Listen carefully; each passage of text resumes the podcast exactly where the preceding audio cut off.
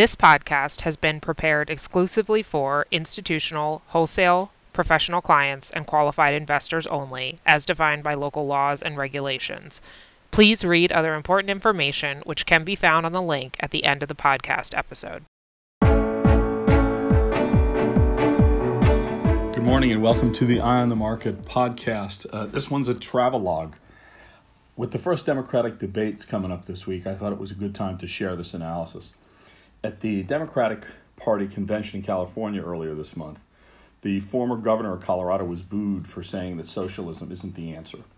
And the uh, crowd there has company. Recent surveys of college students in the United States are shown as having a more favorable view of socialism than of capitalism. And when they're asked about some of the failed 20th century socialist experiments, the respondents say they're talking about democratic socialism instead. Okay, fair enough, but let's take a look uh, at where democratic socialism is used elsewhere before the United States adopts it. And that's where, of course, it gets murkier because such societies are not that easy to find. Some people point to the Nordic countries as democratic socialism in action. And just to give you a refresher, the Nordic countries are for our purposes, Sweden, Finland, Norway, Denmark, and the Netherlands. Uh, they have an average population of just about 9 million and uh, a GDP per country at that average is about 5% of US levels um, and are very ethnically homogenous and more closed to immigration than the United States. Anyway, while some people point to these Nordic countries as democratic socialism in action, the Nordics themselves, many of them disagree with that. The former Prime Minister of Denmark, uh, said some people in the United States associate the Nordic model with some kind of socialism. Therefore, I would like to make one thing clear Denmark is far from a socialist planned economy, Denmark's a market economy. Our models back him up.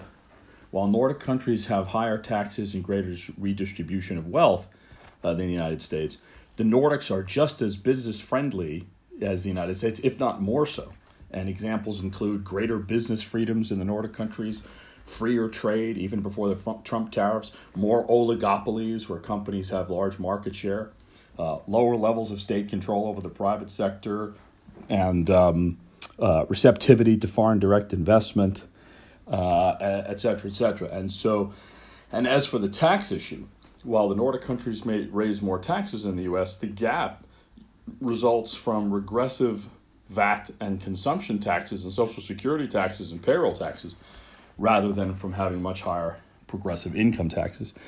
So the bottom line is you can copy the Nordic model if you like, but understand that it entails a lot of capitalism, a lot of pro business policies, a lot of taxation on the middle class uh, with respect to their spending and their wages minimal reliance on corporate taxation, roughly the same as a percentage of overall taxes as the US, and plenty of copays and deductibles in its healthcare system.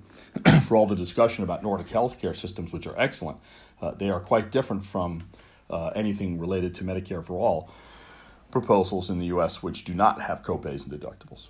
So, with the Nordic countries firmly rooted in capitalism and free markets, if I wanted to find an example of democratic socialism in practice, I'd have to look elsewhere.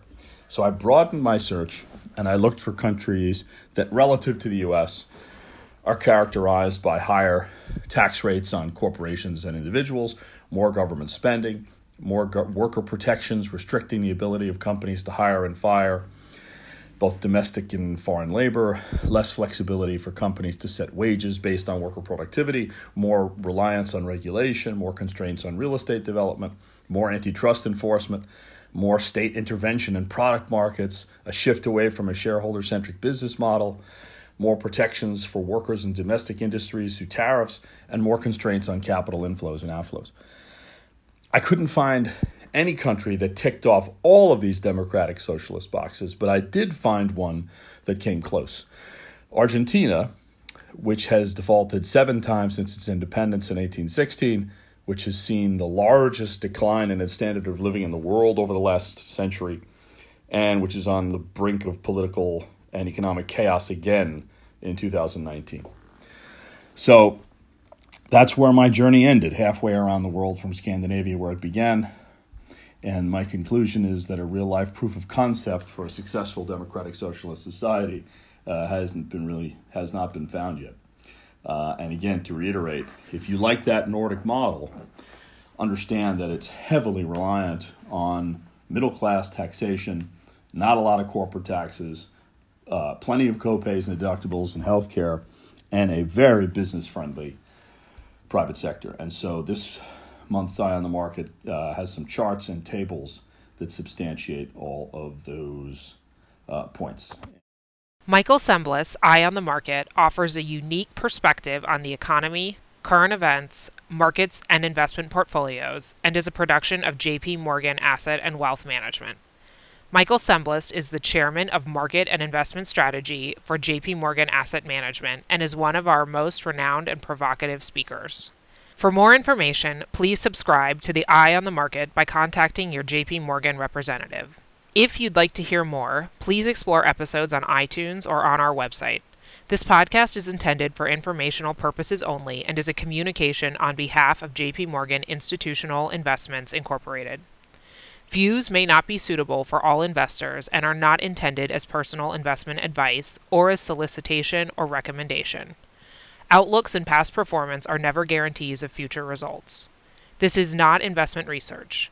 Please read other important information which can be found at www.jpmorgan.com forward slash disclaimer EOTM.